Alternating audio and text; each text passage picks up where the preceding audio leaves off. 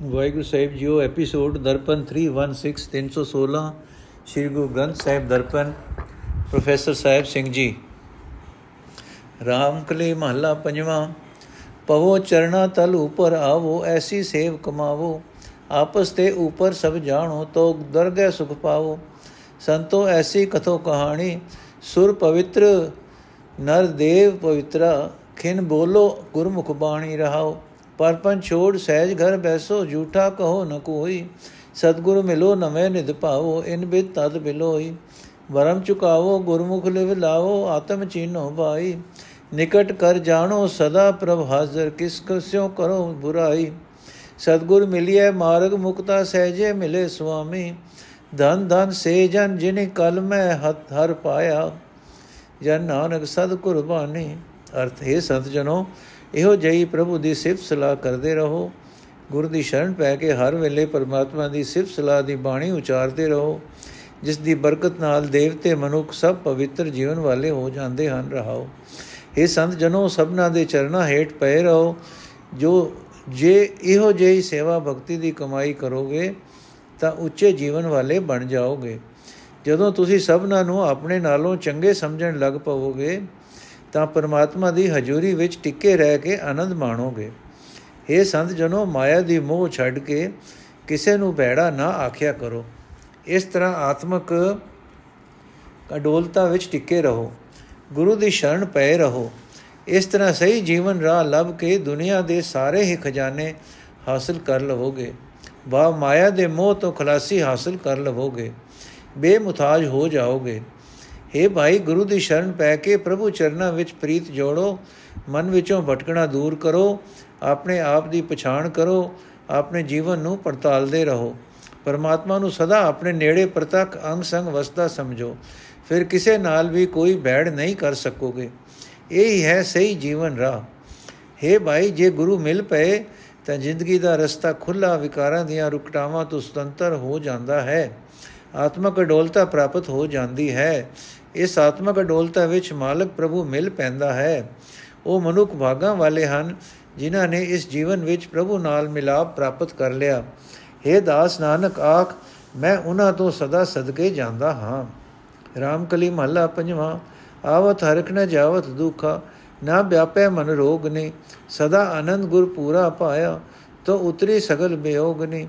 ਇਹ ਵਿਧ ਹੈ ਮਨ ਜੋਗ ਨੇ, ਮੋਹ ਸੋਗ ਰੋਗ ਲੋਗ ਨਾ ਵਿਆਪੈ ਤੈ ਹਰ ਹਰ ਹਰ ਰਸ ਭੋਗ ਨਹੀਂ ਰਹਾਓ ਸੁਰਗ ਪਵਿੱਤਰਾ, ਮਿਰਤ ਪਵਿੱਤਰਾ, ਪਿਆਲ ਪਵਿੱਤਰ ਅਲੋਗ ਨੇ ਆਗਿਆਕਾਰੀ ਸਦਾ ਸੁਖ ਪੁੰਚੈ, ਜਤ ਕਤ ਪੇਖੋ ਹਰ ਗੁਨੀ ਨੈ ਸਿਵ ਸ਼ਕਤੀ, ਜਲ ਨਹੀਂ ਪਵਨਾ ਤੈ ਆਕਾਰ ਨਹੀਂ ਮੇਦ ਨੇ ਸਤਗੁਰ ਜੋਗ ਕਾ ਤਹਾ ਨਿਵਾਸਾ, ਜੈ ਅਵਿਗਤ ਨਾਥ ਅਗਮ ਧਨੇ। ਤਨ ਮਨ ਹਰ ਕਾ, ਧਨ ਸਭ ਹਰ ਕਾ, ਹਰ ਕੇ ਗੁਣ ਹੋ ਕਿਆ ਗਨੇ। ਕਹੋ ਨਾਨਕ, ਹਮ ਤੁਮ ਗੁਰ ਖੋਈ ਹੈ, ਅੰਬੈ ਅੰਬ ਮਿਲੋਗਨੇ ਅਰਥ ਹੈ ਭਾਈ, ਗੁਰੂ ਦੀ ਕਿਰਪਾ ਨਾਲ ਮੇਰਾ ਮਨ ਇਸ ਤਰ੍ਹਾਂ ਪ੍ਰਭੂ ਚਰਨਾਂ ਵਿੱਚ ਜੁੜਿਆ ਹੋਇਆ ਹੈ ਕਿ ਇਸ ਉੱਤੇ ਮੋਹ, ਗਮ, ਰੋਗ, ਲੋਕ, ਲਾਜ ਕੋਈ ਵੀ ਆਪਣਾ ਜ਼ੋਰ ਨਹੀਂ ਪਾ ਸਕਦਾ। ਇਸ ਅਵਸਥਾ ਵਿੱਚ ਇਹ ਮੇਰਾ ਮਨ ਪਰਮਾਤਮਾ ਦੇ ਮਿਲਾਪ ਦਾ ਆਨੰਦ ਮਾਣ ਰਿਹਾ ਹੈ, ਰਹਾਓ। हे ਭਾਈ, ਜਦੋਂ ਤੋਂ ਮੈਨੂੰ ਪੂਰਾ ਗੁਰੂ ਮਿਲਿਆ ਹੈ, ਤਦੋਂ ਤੋਂ ਮੇਰੇ ਅੰਦਰੋਂ ਪ੍ਰਭੂ ਨਾਲੋਂ ਸਾਰੀ ਵਿਥ ਮੁੱਕ ਚੁੱਕੀ ਹੈ। ਮੇਰੇ ਅੰਦਰ ਹਰ ਵੇਲੇ ਆਨੰਦ ਬਣਿਆ ਰਹਿੰਦਾ ਹੈ। ਹੁਣ ਜੇ ਕੋਈ ਮਾਇਕ ਲਾਭ ਹੋਵੇ ਤਾਂ ਖੁਸ਼ੀ, ਤਾਂ ਖੂਬੀ, ਤਾਂ ਖੁਸ਼ੀ ਆਪਣਾ ਜ਼ੋਰ ਨਹੀਂ ਪਾਉਂਦੀ। ਜੇ ਕੋਈ ਨੁਕਸਾਨ ਹੋ ਜਾਏ ਤਾਂ ਦੁੱਖ ਨਹੀਂ ਵਾਪਰਦਾ। ਕੋਈ ਵੀ ਚਿੰਤਾ ਆਪਣਾ ਦਬਾਅ ਨਹੀਂ ਪਾ ਸਕਦੀ।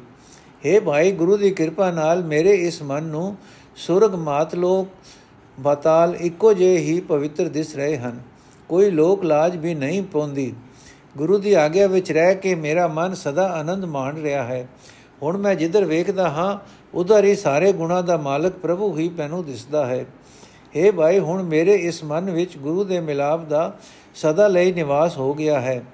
ਅਦ੍ਰਿਸ਼ਟ ਪਹੁੰਚ ਮਾਲਕ ਖਸਮ, ਪ੍ਰਭੂ ਵੀ ਉੱਥੇ ਹੀ ਵਸਦਾ ਦਿਸ ਪਿਆ ਹੈ। ਹੁਣ ਇਸ ਮਨ ਵਿੱਚ ਰਿਧੀਆਂ ਸਿਧੀਆਂ, ਤੀਰਥ ਇਸ਼ਨਾਨ, ਪ੍ਰਾਣਾਯਾਮ, ਸੰਸਾਰਕ ਰੂਪ, ਧਰਤੀ ਦੇ ਪਦਾਰਥ ਕੋਈ ਵੀ ਨਹੀਂ ਟਿਕ ਸਕਦੇ।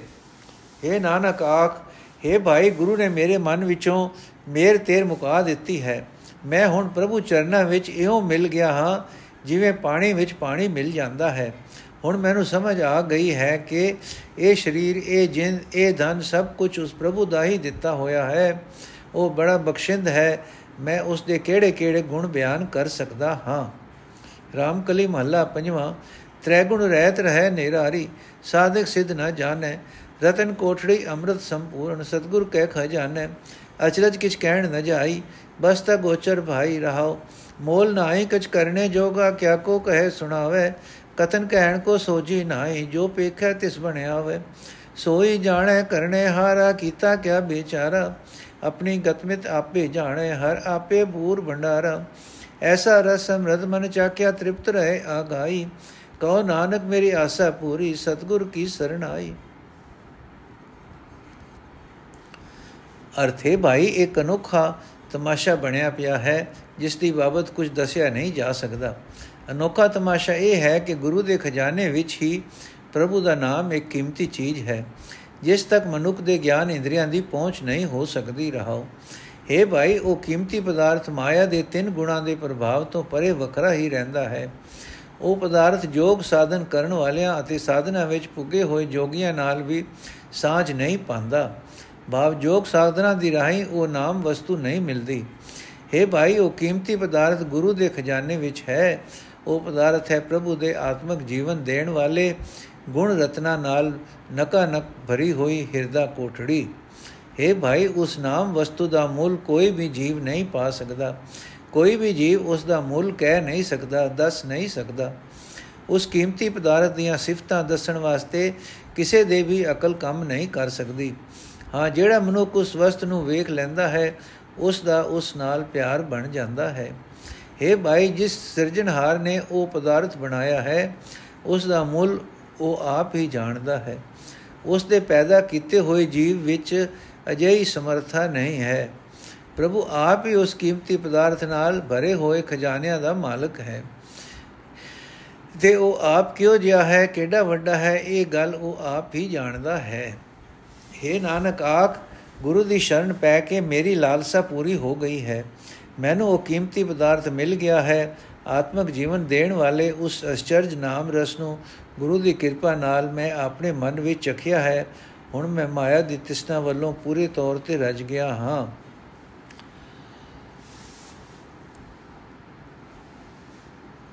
ਰਾਮਕਲੀ ਮਹੱਲਾ ਪੰਜਵਾਂ, ਅੰਗੀਕਾਰ ਕੀਆ ਪ੍ਰਭ ਆਪਣੇ ਵੈਰੀ ਸਗਲੇ ਸਾਧੇ। ਜਿਨ ਵੈ ਬੈਰੀ ਹੈ ਇਹ ਜਗ ਲੁੱਟਿਆ ਤੇ ਬੈਰੀ ਲੈ ਬਾਂਧੇ ਸਤਗੁਰ ਪਰਮੇਸ਼ਰ ਮੇਰਾ ਅਨਿਕ ਰਾਜ ਭੋਗ ਰਸਮਾਣੀ ਨਾਉ ਜਪੀ ਭਰਵਾਸਾ ਤੇਰਾ ਰਹਾਉ ਚੀਤਨਾ ਆਵਸ ਦੂਜੀ ਬਾਤਾ ਸਿਰ ਉਪਰ ਰਖਵਾਰਾ ਬੇਪਰਵਾਹ ਰਹਿਤ ਹੈ ਸੁਆਮੀ ਇਕ ਨਾਮ ਕੇ ਆਧਾਰ ਪੂਰਨ ਹੋਏ ਮਿਲਿਓ ਸੁਖਦਾਈ ਊਨ ਨ ਕਾਈ ਬਾਤਾ ਤਤ ਸਾਰ ਪਰਮ ਪਦ ਪਾਇਆ ਛੋੜ ਨ ਕਤੂ ਜਾਤਾ ਬਰ ਨ ਸਾਕੋ ਜੈਸਾ ਤੂੰ ਹੈ ਸਾਚੇ ਅਲਖ ਭਾਰਾ, ਅਤੁਲ ਅਥਾ ਡੋਲ ਸੁਆਮੀ ਨਾਨਕ ਖਸਮ ਹਮਾਰਾ। ਅਰਥ ਹੈ ਭਾਈ, ਮੇਰਾ ਤਾਂ ਗੁਰੂ ਰਾਖਾ ਹੈ, ਪਰਮਾਤਮਾ ਰਾਖਾ ਹੈ। ਉਹੀ ਮੈਨੂੰ ਕਾਮਾਦਿਕ ਵੈਰੀਆਂ ਤੋਂ ਬਚਾਉਣ ਵਾਲਾ ਹੈ। हे ਪ੍ਰਭੂ, ਮੈਨੂੰ ਤੇਰਾ ਹੀ ਆਸਰਾ ਹੈ। ਮੇਰ ਕਰ, ਮੈਂ ਤੇਰਾ ਨਾਮ ਜਪਦਾ ਰਹਾ। ਨਾਮ ਦੀ ਬਰਕਤ ਨਾਲ ਇਉਂ ਜਪਦਾ ਹੈ ਕਿ ਮੈਂ ਰਾਜ ਦੇ ਅਨੇਕਾਂ ਭੋਗ ਤੇ ਰਸ ਮਾਣ ਰਿਹਾ ਹਾਂ। ਰਹਾਓ। हे ਭਾਈ ਪਿਆਰੇ ਪ੍ਰਭੂ ਨੇ ਜਿਸ ਮਨੁੱਖ ਨੂੰ ਆਪਣੀ ਚਰਨੀ ਲਾ ਲਿਆ ਉਸ ਦੇ ਉਸਨੇ ਕਮਾਦਿਕ ਸਾਰੇ ਹੀ ਵੈਰੀ ਵਸ ਵਿੱਚ ਕਰ ਦਿੱਤੇ। ਕਵਾਦਿਕ ਕਮਾਦਿਕ ਜਿਸ ਜਿਸ ਵੈਰੀ ਨੇ ਇਹ ਜਗਤ ਲੁੱਟ ਲਿਆ ਹੈ, ਪ੍ਰਭੂ ਨੇ ਉਸ ਦੇ ਉਹ ਸਾਰੇ ਵੈਰੀ ਫੜ ਕੇ ਬੰਨ ਦਿੱਤੇ। हे ਭਾਈ ਪਰਮਾਤਮਾ, ਜਿਸ ਮਨੁੱਖ ਦੇ ਸਿਰ ਉੱਤੇ ਰਾਖਾ ਬਣਦਾ ਹੈ, ਉਸ ਮਨੁੱਖ ਦੇ ਚਿੱਤ ਵਿੱਚ ਪਰਮਾਤਮਾ ਦੇ ਨਾਮ ਤੋਂ ਬਿਨਾ ਕਮਾਦਿਕ ਦਾ ਕੋਈ ਹੋਰ ਫੁਰਨਾ ਉੱਠਦਾ ਹੀ ਨਹੀਂ। हे ਮਾਲਕ ਪ੍ਰਭੂ, ਸਿਰਫ ਤੇਰੇ ਨਾਮ ਦੇ ਆਸਰੇ ਉਹ ਉਹ ਮਨੁੱਖ ਦੁਨੀਆ ਦੀਆਂ ਹੋਰ ਗਰਜ਼ਾਂ ਵੱਲੋਂ ਬੇਪਰਵਾਹ ਰਹਿੰਦਾ ਹੈ। हे ਭਾਈ, ਜਿਸ ਨੂੰ ਸਾਰੇ ਸੁੱਖ ਦੇਣ ਵਾਲਾ ਪ੍ਰਭੂ ਮਿਲ ਪੈਂਦਾ ਹੈ, ਉਹ ਉੱਚੇ ਆਤਮਿਕ ਗੁਣਾ ਨਾਲ ਭਰਪੂਰ ਹੋ ਜਾਂਦਾ ਹੈ। ਉਹ ਕਿਸੇ ਗੱਲੇ ਮੁਤਾਜ ਨਹੀਂ ਰਹਿੰਦਾ।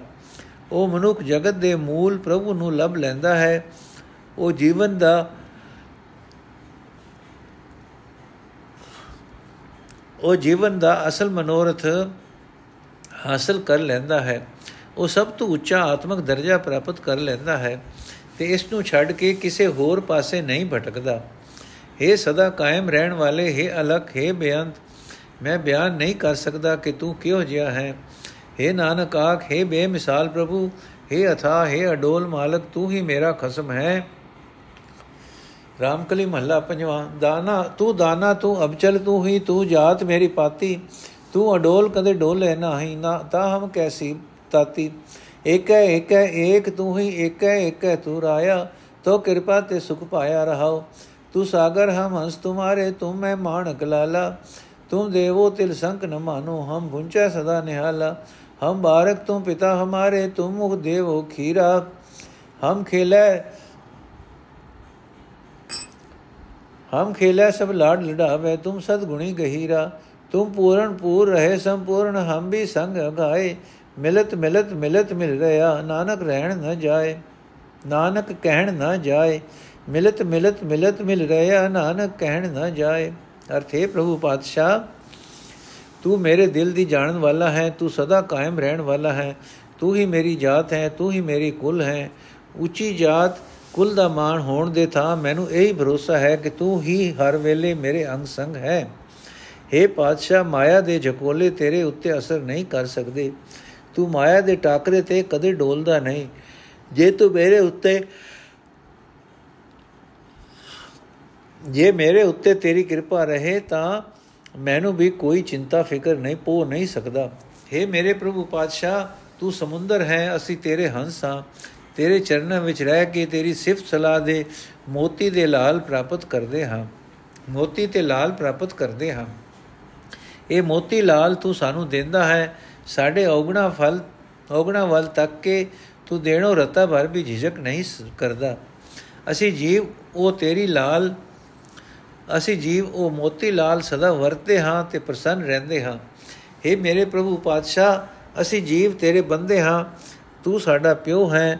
ਤੂੰ ਸਾਡੇ ਮੂੰਹ ਵਿੱਚ ਦੁੱਧ ਪਾਉਂਦਾ ਹੈ, ਤੇਰੀ ਗੋਦ ਵਿੱਚ ਅਸੀਂ ਖੇਡਦੇ ਹਾਂ, ਸਾਰੇ ਲਾਡ ਕਰਦੇ ਹਾਂ, ਤੂੰ ਗੁਣਾ ਦਾ ਮਾਲਕ ਸਦਾ ਗੰਭੀਰ ਰਹਿੰਦਾ ਹੈ। ਅਸੀਂ ਬੱਚਿਆਂ ਦੇ ਔਗਣਾ ਵੱਲ ਨਹੀਂ ਤੱਕਦਾ। हे ਮੇਰੇ ਪ੍ਰਭੂ ਪਾਤਸ਼ਾਹ, ਤੂੰ ਸਰਵ ਵਿਆਪਕ ਹੈ, ਮੁਕੰਮਲ ਤੌਰ ਤੇ ਹਰ ਥਾਂ ਮੌਜੂਦ ਹੈ। ਅਸੀਂ ਜੀਵ ਵੀ ਤੇਰੇ ਚਰਨਾਂ ਵਿੱਚ ਰਹਿ ਕੇ ਮਾਇਆ ਦੀ ਤ੍ਰਿਸ਼ਨਾ ਵੱਲੋਂ ਰਜੇ ਰਹਿੰਦੇ ਹਾਂ।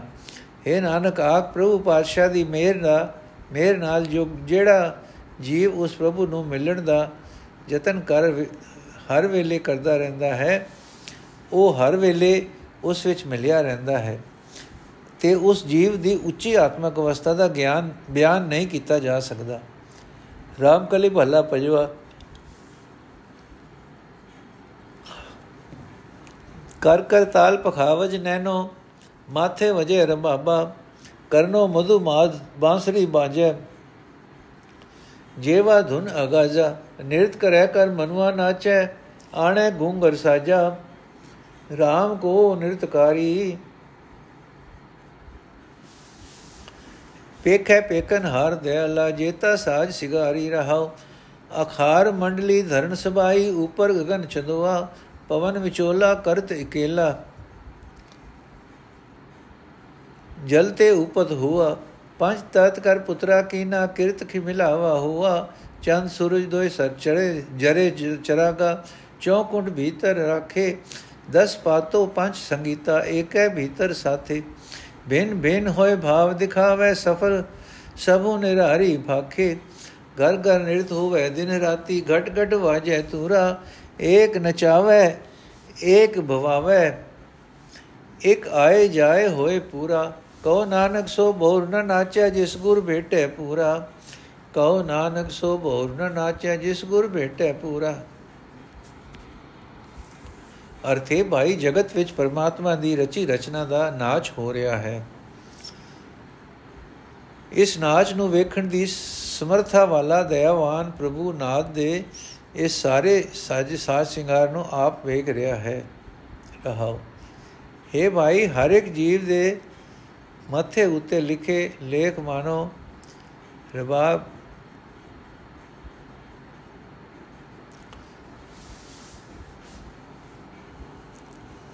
ਮਾਨੋ ਰਬਾਬ ਵੱਜ ਰਹੇ ਹਨ।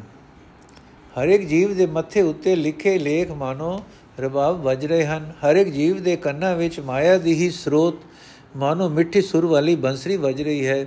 ਹਰ ਇੱਕ ਜੀਵ ਨੂੰ ਜੀਵ ਦਾ ਚਸਕਾ ਮਾਨੋ ਰਾਗ ਹੋ ਰਿਹਾ ਹੈ। ਹੱਥ ਮਾਇਆ ਕਮਾਣ ਵਿੱਚ ਲੱਗੇ ਪਏ ਹਨ। ਅੱਖਾਂ ਮਾਇਕ ਪਦਾਰਥਾਂ ਨੂੰ ਹੀ ਵੇਖ ਰਹੀਆਂ ਹਨ। ਹਰ ਇੱਕ ਮਨੁੱਖ ਦਾ ਮਨ ਰਬਾਬ ਬੰਸਰੀ ਆਦਿ ਕਿਨਾਂ ਸਾਜ਼ਾਂ ਦੇ ਨਾਲ ਮਨੁੱਖ ਦੇ ਹੱਥਾਂ ਨੂੰ ਛੈਣੇ ਬਣਾ ਕੇ ਅਤੇ ਅੱਖਾਂ ਨੂੰ ਤਬਲਾ ਬਣਾ ਕੇ ਪਿਛਲੇ ਕੀਤੇ ਕਰਮਾਂ ਦੇ ਸੰਸਕਾਰਾਂ ਨੂੰ ਗੁੰਗਰੂ ਆਦਿ ਸਾਧ ਬਣਾ ਕੇ ਹਰ ਵੇਲੇ ਮਾਇਆ ਦੇ ਹੱਥਾਂ ਤੇ ਨਾਚ ਮਾਇਆ ਦੇ ਹੱਥਾਂ ਤੇ ਨੱਚ ਰਿਹਾ ਹੈ। हे ਭਾਈ, ਸਭ ਜੀਵਾਂ ਦੇ ਮਨਾਂ ਦੇ ਨੱਚਣ ਵਾਲੇ, ਸਾਰੀ ਧਰਤੀ ਅਖਾੜਾ ਬਣੀ ਹੋਈ ਹੈ। ਇਸ ਦੇ ਉੱਪਰ ਆਕਾਸ਼ ਚੰਦਵਾ ਬਣਿਆ ਹੋਇਆ ਹੈ। ਜਿਹੜਾ ਸਰੀਰ ਪਾਣੀ ਤੋਂ ਪੈਦਾ ਹੁੰਦਾ ਹੈ, ਉਸ ਦਾ ਅਤੇ ਜਿੰਦ ਦਾ ਮਿਲਾਪ ਕਰਾਈ ਰੱਖਣ ਵਾਲਾ ਹਰ ਇੱਕ ਜੀਵ ਦੇ ਅੰਦਰ ਚੱਲ ਰਿਹਾ ਹਰ ਇੱਕ ਸਵਾਸ ਹੈ। ਪੰਜ ਤੱਤਾਂ ਨੂੰ ਮਿਲਾ ਕੇ ਪਰਮਾਤਮਾ ਨੇ ਹਰ ਇੱਕ ਜੀਵ ਦਾ ਸਰੀਰ ਬਣਾਇਆ ਹੋਇਆ ਹੈ। ਜੀਵ ਦੇ ਪਿਛਲੇ ਕੀਤੇ ਕਰਮਾਂ ਅਨੁਸਾਰ ਸਰੀਰ ਦਾ ਮਿਲਾਪ ਪ੍ਰਾਪਤ ਹੋਇਆ ਹੋਇਆ ਹੈ। ਇਹ ਭਾਈ, ਨਿਰਤਕਾਰੀ ਵਾਲੇ ਇਸ ਦਰਤ ਅਖਾੜੇ ਵਿੱਚ ਚੰਦ ਅਤੇ ਸੂਰਜ ਦੋ ਦੀਵੇ ਬਲ ਰਹੇ ਹਨ। ਦੋਹੇ ਚੌਹੀ ਪਾਸੀ ਚਾਨਣ ਦੇਣ ਲਈ ਟਿਕਾਏ ਹੋਏ ਹਨ। ਹਰ ਇੱਕ ਜੀਵ ਦੇ 10 ਇੰਦਰੇ ਅਤੇ 5 ਕਮਾਦੇ ਡੂਮ ਟਿਕੇ ਸ਼ਰੀਰ ਵਿੱਚ ਹੀ ਇਕੱਠੇ ਬੈਠੇ ਹਨ। ਇਹ ਸਾਰੇ ਵੱਖ-ਵੱਖ ਹੋ ਕੇ ਆਪਣੇ ਇਹ ਸਾਰੇ ਵੱਖ-ਵੱਖ ਹੋ ਕੇ ਆਪੋ ਆਪਣੇ ਭਾਵ ਗਲੋਲ ਦਿਖਾ ਰਹੇ ਹਨ। ਸਭਨਾ ਵਿੱਚ ਵੱਖਰੀ ਵੱਖਰੀ ਪ੍ਰੇਰਣਾ ਕਾਮਨਾ ਹੈ। हे ਭਾਈ, ਦਿਨ ਰਾਤ ਹਰ ਇੱਕ ਜੀਵ ਦੇ ਹਰ ਇੱਕ ਇੰਦਰੇ ਵਿੱਚ ਇਹ ਨਾਚ ਹੋ ਰਿਹਾ ਹੈ। ਹਰ ਇੱਕ ਸਰੀਰ ਵਿੱਚ ਮਾਇਆ ਦਾ ਵਾਜਾ ਰਜ ਰਜ ਰਿਹਾ ਹੈ।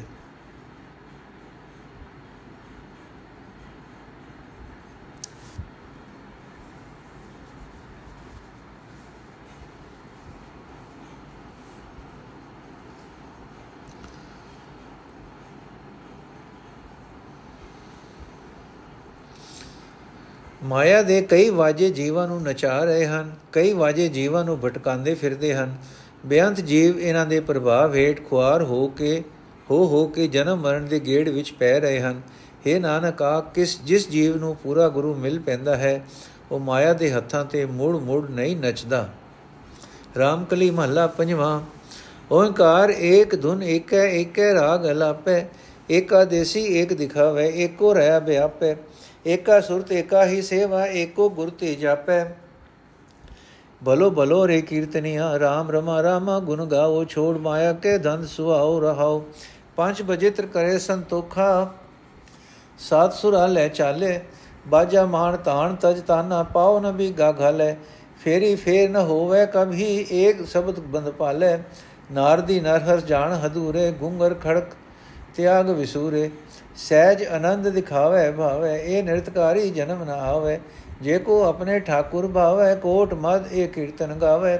ਸਾਧ ਸੰਗਤ ਕੀ ਜਾਵੋ ਕੋ ਨਾਨਕ ਤਿਸ ਕੀਰਤਨ ਏਕ। ਅਰਥੇ ਭਾਈ, ਜਿਹੜਾ ਮਨੁੱਖ ਮਾਇਆ ਦੇ ਧੰਦੇ ਛੱਡ ਕੇ, ਮਾਇਆ ਦੀ ਗਰਜ ਛੱਡ ਕੇ ਸਰਵ ਵਿਆਪਕ ਪਰਮਾਤਮਾ ਦੇ ਗੁਣ ਗਾਉਂਦਾ ਹੈ, ਉਹੀ ਹੈ ਸਭ ਤੋਂ ਚੰਗਾ ਰਾਮ, ਰਾਸਧਾਰੀਆ ਰਹੋ हे ਭਾਈ, ਪ੍ਰਭੂ ਦੇ ਦਰ ਤੇ ਰਾਸ ਪਾਣ ਵਾਲਾ ਉਹ ਮਨੁੱਖ ਸਿਰਫ ਇੱਕ ਪਰਮਾਤਮਾ ਦੇ ਚਰਨਾਂ ਵਿੱਚ ਲਿਵ ਲਾਈ ਰੱਖਦਾ ਹੈ।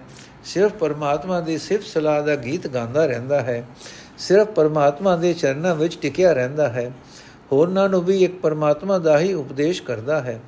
ਉਸ ਰਾਸਧਾਰੀਏ ਨੂੰ ਇੱਕ ਪਰਮਾਤਮਾ ਹੀ ਹਰ ਥਾਂ ਵਸਦਾ ਦਿਸਦਾ ਹੈ। ਉਸ ਦੀ ਸੁਰਤ ਸਿਰਫ ਪਰਮਾਤਮਾ ਵਿੱਚ ਹੀ ਲੱਗੀ ਰਹਿੰਦੀ ਹੈ। ਉਹ ਸਿਰਫ ਪ੍ਰਭੂ ਦੀ ਹੀ ਭਗਤੀ ਕਰਦਾ ਹੈ। ਗੁਰੂ ਪਾਸਿਓਂ ਸਿੱਖਿਆ ਲੈ ਕੇ ਉਹ ਸਿਰਫ ਪਰਮਾਤਮਾ ਦਾ ਹੀ ਨਾਮ ਜਪਦਾ ਰਹਿੰਦਾ ਹੈ।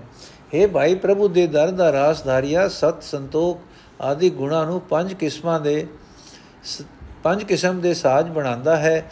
ਪ੍ਰਭੂ ਚਰਨਾਂ ਵਿੱਚ ਲੀਨ ਰਹਿ ਕੇ ਉਹ ਦੁਨੀਆ ਦੀ ਕਿਰਤਕਾਰ ਕਰਦਾ ਹੈ। ਇਹੀ ਉਸ ਵਾਸਤੇ ਸਾਰੇ ਆਦਿਕ ਸਤ ਸੁਰਾਂ ਦਾ ਆਲਾਪ ਹੈ। ਉਹ ਮਨੁੱਖ ਆਪਣੀ ਤਾਕਤ ਦਾ ਭਰੋਸਾ ਤਿਆਗਦਾ ਹੈ। ਇਹੀ ਉਸ ਦਾ ਵਾਜਾ ਵਜਾਣਾ ਹੈ। ਉਹ ਮਨੁੱਖ ਮੰਦੇ ਪਾਸੇ ਪੈਰ ਨਹੀਂ ਧਰਦਾ। ਇਹੀ ਉਸ ਵਾਸਤੇ ਤਾਨ ਪਲਟਾ ਅਲਾਪ ਹੈ। ਉਹ ਮਨੁੱਖ ਗੁਰੂ ਦੇ ਸ਼ਬਦ ਨੂੰ ਆਪਣੇ ਪੱਲੇ ਬੰਨੀ ਰੱਖਦਾ ਹੈ, ਹਿਰਦੇ ਵਿੱਚ ਵਸਾਈ ਰੱਖਦਾ ਹੈ। ਇਹ ਸ਼ਬਦ ਦੀ ਬਰਕਤ ਨਾਲ ਉਸ ਨੂੰ ਕਦੇ ਜਨਮ ਮਰਨ ਦਾ ਗੇੜ ਨਹੀਂ ਹੁੰਦਾ। ਇਹੀ ਰਾਸ ਪਾਣ ਵਾਲ, ਪਾਣ ਵੇਲੇ ਉਸ ਦੀ ਨਾਚ ਭਵਾਟਣੀ ਹੈ। हे ਭਾਈ ਪ੍ਰਭੂ ਦੇ ਦਰ ਦਾ ਰਾਸਦਾਰੀਆ ਪਰਮਾਤਮਾ ਨੂੰ ਆਪਣੇ, ਸਦਾ ਆਪਣੇ ਅੰਗ ਸੰਗ ਜਾਣਦਾ ਹੈ। ਇਹ ਹੈ ਉਸ ਦੇ ਵਾਸਤੇ ਨਾਰਦ ਭਗਤੀ ਵਾਲਾ ਨਾਚ। ਇਸ ਤਰ੍ਹਾਂ ਉਹ ਦੁਨੀਆ ਦੇ ਸਾਰੇ ਚਿੰਤਾ, ਜੋਰੇ ਤਿਆਗ ਦਿੰਦਾ ਹੈ। ਇਹ ਹੈ ਉਸ ਲਈ ਗੁੰਗਰੂਆਂ ਦੀ ਝਣਕਾਰ ਪ੍ਰਭੂ ਦੇ ਦਰ ਦਾ ਰਾਸਧਾਰੀਆ ਆਤਮਕ ਅਡੋਲਤਾ ਦਾ ਸੁਖ ਮਾਣਦਾ ਹੈ। ਮਾਨੋ ਉਹ ਨਿਰਤਕਾਰੀ ਦੇ ਕਲੋਲ ਵਿਖਾ ਰਿਹਾ ਹੈ। ਇਹ ਭਾਈ, ਜਿਹੜਾ ਵੀ ਮਨੁੱਖ ਇਹ ਨਿਰਤਕਾਰੀ ਕਰਦਾ ਹੈ, ਉਹ ਜਨਮਾਂ ਦੇ ਗੇੜ ਵਿੱਚ ਨਹੀਂ ਪੈਂਦਾ। ਹੈ ਭਾਈ, ਜੇ ਕਰੋੜਾਂ ਵਿੱਚੋਂ ਕੋਈ ਮਨੁੱਖ ਆਪਣੇ ਪਰਮਾਤਮਾ ਨੂੰ ਪਿਆਰਾ ਲੱਗਣ ਲੱਗ ਪੈਂਦਾ ਹੈ, ਤਾਂ ਉਹ ਪ੍ਰਭੂ ਦਾ ਇਹ ਕੀਰਤਨ ਗਾਉਂਦਾ ਹੈ। हे ਨਾਨਕ, ਆਖ, ਮੈਂ ਤਾਂ ਸਾਧ ਸੰਗਤ ਦੀ ਸ਼ਰਣੀ ਪੈਂਦਾ ਹਾਂ, ਕਿਉਂਕਿ ਸਾਧ ਸੰਗਤ ਨੂੰ ਕੀਰਤਨ ਦੀ ਹੀ ਜ਼ਿੰਦਗੀ ਦਾ ਇੱਕੋ ਇੱਕ ਸਹਾਰਾ ਹੈ। ਰਾਮ ਕਲੀ ਮਹੱਲਾ ਪੰਜਵਾਂ, ਕੋਈ ਬੋਲੇ ਰਾਮ ਰਾਮ, ਕੋਈ ਖੁਦ ਆਏ ਕੋਈ ਸੇਵੈ ਗੁਸਈਆ, ਕੋਈ ਅਲਾਏ। ਕਾਰਨ ਕਰਮ ਕਰੀਮ, ਕਾਰਨ ਕਰਨ ਕਰੀਮ, ਕਿਰਪਾ ਧਾਰ ਰਹੀਮ, ਰਹਾਓ। ਕੋਈ ਨਾਵੇ ਤੀਰਤ ਕੋਈ ਹਜ ਜਾਏ, ਕੋਈ ਕਰੇ ਪੂਜਾ, ਕੋਈ ਸਿਰ ਨਿਵਾਏ। ਕੋਈ ਪੜੈ ਬੇਦ, ਕੋਈ ਕਤੇਬ, ਕੋਈ ਉਡੇ ਨੀਲ, ਕੋਈ ਸੁਪੇਦ।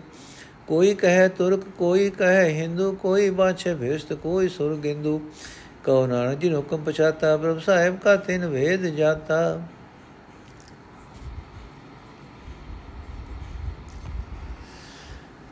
ਅਰਥ ਹੈ ਸਾਰੇ ਜਗਤ ਦੇ ਮੂਲ, ਹੈ ਬਖਸ਼ਿੰਦ, ਹੈ ਕਿਰਪਾਲ। ਹੈ ਰਹਿਮ ਕਰਨ ਵਾਲੇ ਜੀਵਾਂ ਨੇ ਆਪੋ ਆਪਣੇ ਧਰਮ ਪੁਸਤਕਾਂ ਦੀ ਬੋਲੀ ਅਨੁਸਾਰ ਤੇਰੇ ਵੱਖ-ਵੱਖ ਨਾਮ ਰੱਖੇ ਹੋਏ ਹਨ, ਪਰ ਤੂੰ ਸਭ ਦਾ ਸਾਂਝਾ ਹੈ ਰਹਾਓ ਹੈ ਭਾਈ, ਕੋਈ ਮਨੁੱਖ ਪਰਮਾਤਮਾ ਦਾ ਨਾਮ ਰਾਮ ਨਾਮ ਉਚਾਰਦਾ ਹੈ, ਕੋਈ ਉਸ ਨੂੰ ਖੁਦਾਏ ਖੁਦਾਏ ਆਖਦਾ ਹੈ, ਕੋਈ ਮਨੁੱਖ ਉਸ ਨੂੰ ਗੁਸਾਈ ਆ ਕੇ ਉਸ ਦੀ ਭਗਤਾ, ਭਗਤੀ ਕਰਦਾ ਹੈ, ਕੋਈ ਅੱਲਾ ਆ ਕੇ ਬੰਦਗੀ ਕਰਦਾ ਹੈ। ਇਹ ਭਾਈ, ਕੋਈ ਮਨੁੱਖ ਕਿਸੇ ਤੀਰਥ ਉੱਤੇ ਇਸ਼ਨਾਨ ਕਰਦਾ ਹੈ, ਕੋਈ ਮਨੁੱਖ ਮੱਕੇ ਹਜ ਕਰਨ ਵਾਸਤੇ ਜਾਂਦਾ ਹੈ, ਕੋਈ ਮਨੁੱਖ ਪ੍ਰਭੂ ਦੀ ਮੂਰਤੀ ਬਣਾ ਕੇ ਪੂਜਾ ਕਰਦਾ ਹੈ, ਕੋਈ ਨਮਾਜ਼ ਪੜ੍ਹਦਾ ਹੈ। ਇਹ ਭਾਈ, ਕੋਈ ਹਿੰਦੂ ਵੇਦ ਆਦਿਕ ਧਰਮ ਪੁਸਤਕਾਂ ਪੜ੍ਹਦਾ ਹੈ, ਕੋਈ ਮੁਸਲਮਾਨ ਆਦਿਕ ਕੁਰਾਨ ਅੰਜਲ, ਅੰਜਲੀ, ਕੁਰਾਨ ਅੰਜੀਲ ਪੜਦੇ ਪੜਦਾ ਆਦਿਕ ਪੜਦਾ ਹੈ। ਕੋਈ ਮੁਸਲਮਾਨ ਹੋ ਕੇ ਨੀਲੇ ਕੱਪੜੇ ਪਹਿਨਦਾ ਹੈ, ਕੋਈ ਹਿੰਦੂ ਚਿੱਟੇ ਵਸਤਰ ਪਹਿਨਦਾ ਹੈ। हे ਭਾਈ, ਕੋਈ ਮਨੁੱਖ ਆਖਦਾ ਹੈ, ਮੈਂ ਮੁਸਲਮਾਨ ਹਾਂ, ਕੋਈ ਆਖਦਾ ਹੈ, ਮੈਂ ਹਿੰਦੂ ਹਾਂ, ਕੋਈ ਮਨੁੱਖ ਪਰਮਾਤਮਾ ਪਾਸੋਂ ਬਹਿਸ਼ਤ ਮੰਗਦਾ ਹੈ, ਕੋਈ ਸੁਰਗ ਮੰਗਦਾ ਹੈ। हे ਨਾਨਕ, ਆਖ, ਜਿਸ ਮਨੁੱਖ ਨੇ ਪਰਮਾਤਮਾ ਦਾ ਹੁਕਮ ਪਛਾਣਿਆ ਹੈ, ਉਸ ਦੇ ਮਾਲਕ ਪ੍ਰਭੂ ਦਾ ਭੇਖ ਉਸ ਨੇ ਪ੍ਰਭੂ, ਮਾਲਕ ਪ੍ਰਭੂ ਦਾ ਭੇਦ ਪਾ ਲਿਆ ਹੈ ਕਿ ਉਸ ਨੂੰ ਕਿਵੇਂ ਪ੍ਰਸੰਨ ਕਰ ਸਕਦਾ ਹੈ। ਰਾਮਕਲੀ ਮਹੱਲਾ ਪੰਜਵਾਂ। ਪਵਨੈ ਮੈਂ ਪਵਨ ਸਮਾਇਆ, ਜੋਤੀ ਮੈਂ ਜੋਤ ਰਲ ਜਾਇਆ। ਮਾਟੀ ਮਾਟੀ ਹੋਈ ਏਕ ਰੋਵਨ ਹਾਰੇ ਕੀ ਕਵਨ ਟੇ। ਕੌਣ ਮੁਆਰੇ, ਕੌਣ ਮੁਆ, ਬ੍ਰਹਮ ਗਿਆਨੀ ਮਿਲ ਕਰੋ ਵਿਚਾਰ। ਇਹ ਤੋ ਚਲਤ ਭਇਆ ਰਹਾਓ ਅਗਲੀ ਕਿਛ ਖਬਰ ਨਾ ਪਾਈ। ਰੋਵਨ ਹਾਰ ਵੀ ਉਠ ਸਿਧਾਈ, ਭਰਮ ਮੋਹ ਕੇ ਬਾਂਧੇ ਬੰਦ। ਸੁਪਨ ਭਇਆ ਭਖਲਾਏ ਅੰਨ ਇਹ ਤੋ ਰਚਨ ਰਚਿਆ ਕਰਤਾਰ, ਆਵਤ ਜਾਵਤ ਹੁਕਮ ਪਾਰ। ਨਾ ਕੋ ਮੁਆ ਨ ਮਰਨ ਜੋਗ, ਨ ਬਿਨਸੈ ਬਨਾਸੀ ਹੋ ਜੋ ਇਹ ਜਾਣ, ਜੋ ਇਹ ਜਾਣੋ, ਸੋ ਇਹ ਨਾਹੇ। ਜਾਣਨ ਹਾਰੇ ਕੋ ਭੁਲ ਜਾਓ ਕਹੋ ਨਾਨਕ, ਗੁਰ ਭਰਮ ਚੁਕਾਇਆ, ਨਾ ਕੋਈ ਮਰੇ, ਨਾ ਆਵੇ ਜਾਇਆ। ਅਰਥ ਹੈ ਭਾਈ, ਅਸਲ ਵਿੱਚ ਕੋਈ ਵੀ ਜੀਵਾਤਮਾ ਮਰਦਾ ਨਹੀਂ। ਇਹ ਪੱਕੀ ਗੱਲ ਹੈ। ਜਿਹੜਾ ਕੋਈ ਗੁਰਮੁਖ ਪਰਮਾਤਮਾ ਨਾਲ ਡੂੰਗੀ ਸਾਂਝ ਪਾਉਂਦਾ ਹੈ ਉਸ ਨੂੰ ਮਿਲ ਕੇ ਬੇਸ਼ੱਕ ਵਿਚਾਰ ਕਰ ਲਵੋ, ਜੰਮਣ ਮਰਨ ਵਾਲੀ ਤਾਂ ਇੱਕ ਇੱਕ ਇੱਕ ਖੇਡ ਬਣੀ ਹੋਈ ਹੈ, ਰਹਾਓ। हे ਭਾਈ, ਜਦੋਂ ਅਸੀਂ ਇਹ ਸਮਝਦੇ ਹਾਂ ਕਿ ਕੋਈ ਪ੍ਰਾਣੀ ਮਰ ਗਿਆ ਹੈ, ਅਸਲ ਵਿੱਚ ਇਹ ਹੁੰਦਾ ਹੈ ਕਿ ਉਸ ਦੇ ਪੰਜ ਤੱਤੀ ਸਰੀਰ ਵਿੱਚੋਂ ਸਵਾਸ ਹਵਾ ਵਿੱਚ ਮਿਲ ਜਾਂਦਾ ਹੈ। ਸਰੀਰ ਦੀ ਮਿੱਟੀ ਧਰਤੀ ਦੀ ਮਿੱਟੀ ਨਾਲ ਮਿਲ ਜਾਂਦੀ ਹੈ। ਜੀਵਾਤਮਾ ਸਰਵ ਵਿਆਪਕ ਜੋਤ ਨਾਲ ਜਾ ਰਲਦਾ ਹੈ। ਮੂਏ ਨੂੰ ਰੋਣ ਵਾਲਾ ਬੁਲੇਖੇ ਦੇ ਕਾਰਨ ਹੀ ਰੋਂਦਾ ਹੈ। ਇਹ ਭਾਈ, ਕਿਸੇ ਦੇ ਸਰੀਰਕ ਵਿਛੋੜੇ ਤੇ ਰੋਣ ਵਾਲਾ ਪ੍ਰਾਣੀ ਉਸ ਵੇਲੇ ਅਗਾ ਸਦਾ ਬੀਤਣ ਵਾਲੀ ਗੱਲ ਨਹੀਂ ਸਮਝਦਾ ਕਿ ਜਿਹੜਾ ਹੁਣ ਕਿਸੇ ਦੇ ਵਿਛੋੜੇ ਤੇ ਰੋ ਰਿਹਾ ਹੈ, ਆਖਰ ਉਸਨੇ ਵੀ ਇੱਥੋਂ ਕੂਚ ਕਰ ਜਾਣਾ ਹੈ। हे ਭਾਈ, ਜੀਵਾਂ ਨੂੰ ਭਰਮ ਅਤੇ ਮੋਹ ਦੇ ਬੰਧਨ ਬੱਝੇ ਹੋਏ ਹਨ। ਜੀਵਾਤਮਾ ਅਤੇ ਸਰੀਰ ਦਾ ਮਿਲਾਪ ਤਾਂ ਸੁਪਨੇ ਵਾਂਗ ਹੈ। ਇਹ ਆਖਰ ਸੁਪਨਾ ਹੋ ਕੇ ਬੀਤ ਜਾਂਦਾ ਹੈ। ਮਾਇਆ ਦੇ ਮੋਹ ਵਿੱਚ ਅੰਨਾ ਹੋਇਆ ਜੀਵ ਵਿਅਰਥ ਹੀ ਬਰਡਾਂਦਾ ਹੈ। हे ਭਾਈ, ਇਹ ਜਗਤ ਦਾ ਕਰਤਾਰ ਨੇ ਇੱਕ ਖੇਡ ਰਚੀ ਹੋਈ ਹੈ। ਉਸ ਕਰਤਾਰ ਦੇ ਕਦੇ ਖਤਮ ਨਾ ਹੋਣ ਵਾਲੇ ਹੁਕਮ ਵਿੱਚ ਹੀ ਜੀਵ ਇੱਥੇ ਆਉਂਦੇ ਰਹਿੰਦੇ ਹਨ ਤੇ ਇੱਥੋਂ ਜਾਂਦੇ ਰਹਿੰਦੇ ਹਨ। ਉੰਜ ਕੋਈ ਵੀ ਜੀਵਾਤਮਾ ਕਦੇ ਮਰਦਾ ਨਹੀਂ ਹੈ, ਕਿਉਂਕਿ ਇਹ ਮਰਨ ਜੋਗਾ ਹੀ ਨਹੀਂ। ਇਹ ਜੀਵਾਤਮਾ ਕਦੇ ਨਾਸ ਨਹੀਂ ਹੁੰਦਾ, ਇਸ ਦਾ ਅਸਲਾ ਜੋ ਸਦਾ ਕਾਇਮ ਰਹਿਣ ਵਾਲਾ ਹੀ ਹੋਇਆ। हे ਭਾਈ, ਤੁਸੀਂ ਇਸ ਜੀਵਾਤਮਾ ਨੂੰ ਜਿਹੋ ਜਿਹਾ ਸਮਝ ਰਹੇ ਹੋ, ਇਹ ਉਹ ਜਿਹਾ ਨਹੀਂ ਹੈ। ਮੈਂ ਉਸ ਮਨੁੱਖ ਦੇ ਤੋਂ ਕੁਰਬਾਨ ਹਾਂ, ਜਿਸ ਨੇ ਇਹ ਅਸਲੀਅਤ ਸਮਝ ਲਈ ਹੈ। हे ਨਾਨਕ ਆ ਗੁਰੂ ਨੇ ਜਿਸ ਦਾ ਭੁਲੇਖਾ ਦੂਰ ਕਰ ਦਿੱਤਾ ਹੈ, ਉਹ ਜਨਮ ਮਰਨ ਦੇ ਗੇੜ ਵਿੱਚ ਨਹੀਂ ਪੈਂਦਾ, ਉਹ ਮੋੜ ਮੋੜ ਜਮਦਾ ਮਰਦਾ ਨਹੀਂ। ਰਾਮਕਲੀ ਮਹੱਲਾ ਪੰਜਵਾਂ, ਜਪ ਗੋਬਿੰਦ ਗੋਪਾਲ, ਲਾਲ RAM ਨਾਮ ਸਿਮਰ, ਤੂੰ ਜੀਵੈ ਫਿਰ ਨਾ ਖਾਈ ਮਹਾਕਾਲ ਰਹਾਓ ਕੋਟ ਜਨਮ ਬ੍ਰਹਮ ਬ੍ਰਹਮ ਬ੍ਰਹਮ ਆਇਓ ਬੜੇ ਬਾਗ ਸਾਧ ਸੰਗ ਪਾਇਓ। ਬਿਨ ਗੁਰ ਪੂਰੇ ਨਾਈ ਉਧਾਰ, ਬਾਬਾ ਨਾਨਕ ਆਖੇ ਇਹ ਵਿਚਾਰ। ਬਿਨ ਗੁਰ ਪੂਰੇ ਨਾਈ ਉਧਾਰ, ਬਾਬਾ ਨਾਨਕ ਆਖੇ ਇਹ ਵਿਚਾਰ। ਅਰਥ, ਹੈ ਭਾਈ, ਗੋਬਿੰਦ ਦਾ ਨਾਮ ਜਪਿਆ ਕਰ। ਸੋਹਣੇ ਗੋਪਾਲ ਦਾ ਨਾਮ ਜਪਿਆ ਕਰ। हे ਭਾਈ, ਪਰਮਾਤਮਾ ਦਾ ਨਾਮ ਸਿਮਰਿਆ ਕਰ। ਜਿਉਂ-ਜਿਉਂ ਨਾਮ ਸਿਮਰੇਗਾ, ਤੈਨੂੰ ਉੱਚਾ ਆਤਮਿਕ ਜੀਵਨ ਮਿਲਿਆ ਰਹੇਗਾ। ਭਿਆਨਕ ਆਤਮਿਕ ਮੌਤ ਤੇਰੇ ਆਤਮਿਕ ਜੀਵਨ ਨੂੰ ਫਿਰ ਕਦੇ ਮੁਕਾ ਨਹੀਂ ਸਕੇਗੀ ਰਹਾਓ। हे ਭਾਈ, ਅਨੇਕਾਂ ਕਿਸਮਾਂ ਦੇ ਕਰੋੜਾਂ ਜਨਮਾਂ ਵਿੱਚ ਭਟਕ ਕੇ ਹੁਣ ਤੂੰ ਮਨੁੱਖਾ ਜਨਮ ਵਿੱਚ ਆਇਆ ਹੈ ਤੇ ਇੱਥੇ ਵੱਡੀ ਕਿਸਮਤ ਨਾਲ ਤੈਨੂੰ ਗੁਰੂ ਦਾ ਸਾਥ ਮਿਲ ਗਿਆ ਹੈ। हे ਭਾਈ, ਨਾਨਕ ਤੈਨੂੰ ਇਹ ਵਿਚਾਰ ਦੀ ਗੱਲ ਦੱਸਦਾ ਹੈ, ਪੂਰੇ ਗੁਰੂ ਦੀ ਸ਼ਰਨ ਪੈਣ ਤੋਂ ਬਿਨਾ ਅਨੇਕਾਂ ਜੁਨਾ ਤੋਂ ਪਾਰ ਉਤਾਰਾ ਨਹੀਂ ਹੋ ਸਕਦਾ। ਰਾਗ ਰਾਮਕਲੀ ਮਹੱਲਾ ਪੰਜਵਾਂ ਘਰ, ਦੂਜਾ ਏਕ ਓੰਕਾਰ, ਸਤਿਗੁਰ ਪ੍ਰਸਾਦ। ਚਾਰ ਪੁਕਾਰੇ ਨਾ ਤੂੰ ਮਨ ਹੈ ਖਟੀ ਘਟ ਖਟ ਵੀ ਤੇਰਾ ਬਾਤ ਵਖਾਨ। ਹੈ ਖਟ ਵੀ ਏਕਾ ਬਾਤ ਵਖਾਨ ਹੈ ਦਸਟ ਅਸ਼ਟੀ ਮਿਲ ਏਕੋ ਕਹਿਆ ਤਾਂ ਵੀ ਜੋਗੀ ਭੇਦ ਨ ਲਿਆ ਕਿੰਕੁਰੀ ਅਨੂਪ ਵਾਜੈ ਜੋਗੀਆ ਮਤਵਾਰ ਹੋ ਰੇ ਰਹਾਓ ਪ੍ਰਥਮੇ ਵਸਿਆ ਸਤਕਾ ਖੇੜਾ ਤ੍ਰਿਤੀय ਮੈਂ ਕਿਛ ਭਇਆ ਦੁਤੇੜਾ ਦੁਤੀਆ ਅਰਧੋ ਅਰਧ ਸਮਾਇਆ ਏਕ ਰਹਾ ਤਾਂ ਏਕ ਦਿਖਾਇਆ ਏਕੈ ਸੂਤ ਪਰ ਹੋਏ ਮਣੀਏ ਗਾਠੀ ਭਿੰਨ ਭਿੰਨ ਭਿੰਨ ਤਣੀਏ ਫਿਰਤੀ ਮਾਲਾ ਬੋ ਵਿਦ ਭਾਏ ਖਿਚਿਆ ਸੂਤ ਆਈ ਥਾਏ ਚੋ ਮੈਂ ਏਕੋ ਮਟ ਹੈ ਕੀਆ, ਤੈ ਬਿਖੜੇ ਥਾਨ ਅਨਿਕ ਹਿੜਕੀਆ ਖੋਜਤ ਖੋਜਤ ਦੁਆਰੇ ਆਇਆ ਤਾਂ ਨਾਨਕ ਜੋਗੀ ਮਹਿਲ ਘਰ ਪਾਇਆ। ਇਉ ਕਿ ਕੁਰੀ ਅਨੂਪ ਵਾਜੈ, ਸੁਣ ਜੋਗੀ ਕੈ ਮਨ ਮੀਠੀ ਲਾਗੇ ਰਹਾਉ ਦੂਜਾ।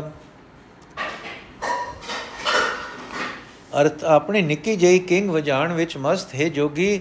ਵੇਖ ਅੱਗੇ ਹੀ ਸੁੰਦਰ ਕਿੰਗ ਬੜੀ ਸੋਹਣੀ ਵਜ ਰਹੀ ਹੈ, ਹਰ ਇੱਕ ਜੀਵ ਦੇ ਹਿਰਦੇ ਵਿੱਚ ਰੱਬੀ ਰੋ ਚੱਲ ਰਹੀ ਹੈ।